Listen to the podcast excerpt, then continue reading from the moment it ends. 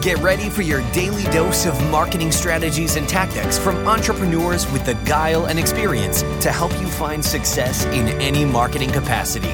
You're listening to Marketing School with your instructors, Neil Patel and Eric Siu. All right, Marketing School listeners have a special message from our sponsor, DreamHost. If you want to rank higher on Google, you want to make sure your website loads super fast. Check out DreamHost. Not only is their solution super affordable, it'll make your website load faster, and they have amazing tools and support for your business to ensure that you grow and succeed. Welcome to another episode of Marketing School. I'm Eric Siu. And I'm Neil Patel. And today we're going to talk about how much you should charge for your product or service. So Neil, when you when you I mean you have a couple of SaaS products, I'm curious. I mean, how did you figure out the pricing? So for your heat mapping analytics tool, Crazy Egg, how did you settle on the pricing for that? When I first started, or now?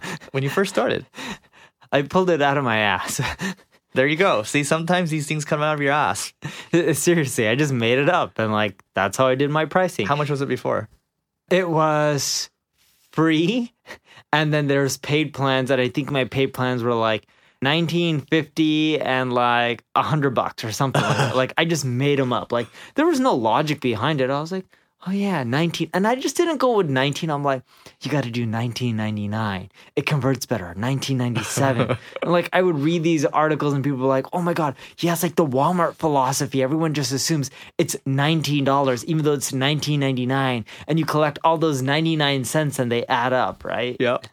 But over time, I learned that if you're in a space for a long or in your space and it's saturated and there's already other players, look at what products or l- look at your product or service. Look what your competition offers.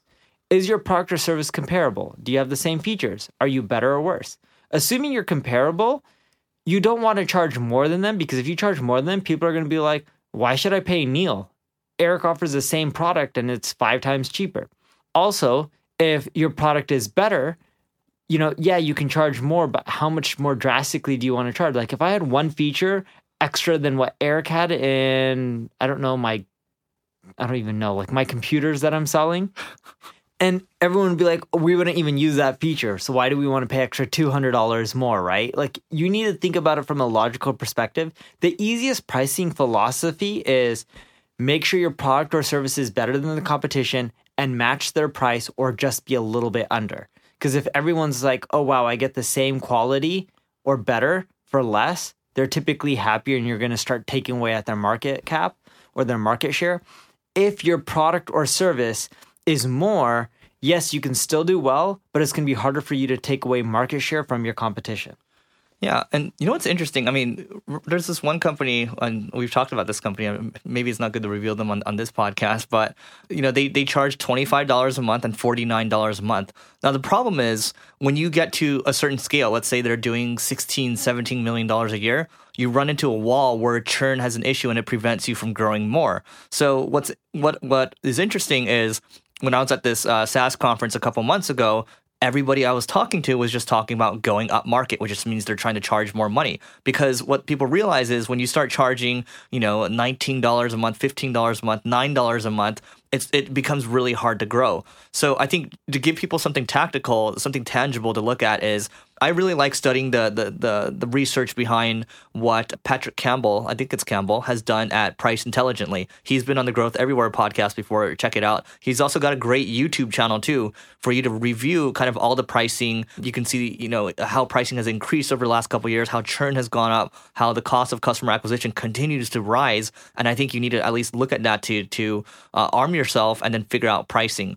And I think looking at what he has, that's one good thing. But there's also another guy to follow on Twitter. His name is Patio11. He works at Stripe, guys based in Tokyo, and he's got a lot of. He is like a pricing nerd, and he's written so many posts in the past that are still relevant today about how you should go about pricing your consulting services, how you should go about pricing your your software uh, products as well. Take a look at those, arm yourself with the knowledge, and then from there um, here's an example with our, our SaaS product that we launched recently. We did a lot of customer development. We talked to a lot of people. We said, we, there's a couple questions that we asked, and I got this from Patrick Campbell. And it was, well, how much do you think this, I mean, what's the most that you would pay for this thing, right? What's too expensive? And then also another question you would ask is, at what price is this too cheap? Where you question the quality of this product? Because, for example, if I if I see like a I don't know like a I don't know what's nice like a Mercedes Benz. Well, well, the easiest example is um, you know all those man-made diamonds, No. like Brilliant Earth, Oh, yeah, yeah. Diamond Yeah, yeah. Foundry, and stuff like that. Mhm. It's the same thing when they charge too little because Mhm. their cost is so much cheaper than digging them in the ground. Mhm. People wouldn't buy them even though they look identical to a real diamond under a scope. Hundred percent. So you need to ask these questions, and then there's actually um your uh Hiten Shah, your Crazy Egg partner. I think he shared something. I, I don't remember what it is exactly, but there's this graph where you start entering these customer development questions like, you know, too high, just right, and too low. You enter all these in, and after a while, it, it, it puts up a graph for you and it shows you what the perfect price is to charge. You can take it down to that level of detail. You don't necessarily need to, but God, I think if you just Google Hiten Shah pricing map or something like that, you might be able to find it. Yeah, um, and from my end, you know, I, I've done tons of stuff with pricing. Whatever you do, even if someone says this is the better way to do it, you know, they're a god, they know everything. Just don't take their advice blindly for it. Make sure you A/B test, and when you A/B test, don't optimize for conversions. So most people, when they do price tests, they're just like, oh, okay, my original one, which is you know ten bucks, had hundred conversions, and my new one that is twenty bucks, right, has 75 conversions. And they're just like i got less sales. Because most a b testing solutions will show that the original one but if your variation the newer one is double the price and you only got 25% less signups you'll still generate more revenue. So when you're doing a b testing on pricing don't optimize for total conversions optimize for total revenue and look at chargebacks, refunds, and profit margins over everything. Because even if the numbers pan out to be roughly the same, but the new variation you sold a lot less, in your margins, because if you have physical costs for some of your goods or whatever it may be, if your costs are a lot lower, in theory, you could make more money by selling less. Yeah, I mean, the final thing I'll have to add on my side is pricing is the biggest lever that you can pull. And there's a lot of SaaS companies I talk to, and this doesn't have to be around SaaS, but it just so happens I'm speaking to a lot recently. Is you know sometimes they're addressing their pricing. You know, we're talking four plus times a year. And just to Neil's point, I mean, A/B testing your pricing is super important. And just because a conversion rate is different doesn't mean um, it doesn't make you more money. So um, think about that research pricing there's there's certain methodologies to look into. Arm yourself with the right knowledge and then go with what seems right. The final actually final final thing i'll add is if you, there's a lot of business intelligence or bi tools out there.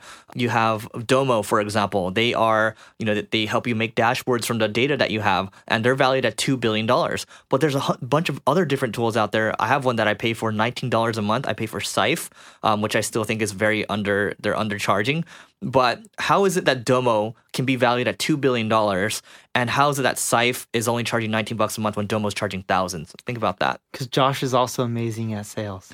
That that okay, good point. But look at how they go about pricing too. Yeah, the Domo founder is also the Omniture founder, which got mm-hmm. acquired by Adobe ages ago for like 1.8 billion. I mm-hmm. think my number could be off.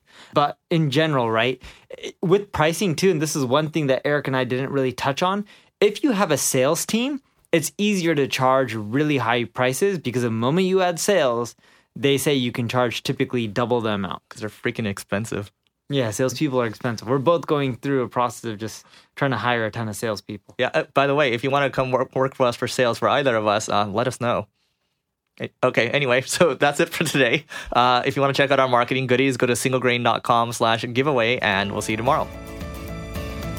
This session of Marketing School has come to a close. Be sure to subscribe for more daily marketing strategies and tactics to help you find the success you've always dreamed of. And don't forget to rate and review so we can continue to bring you the best daily content possible. We'll see you in class tomorrow, right here on Marketing School.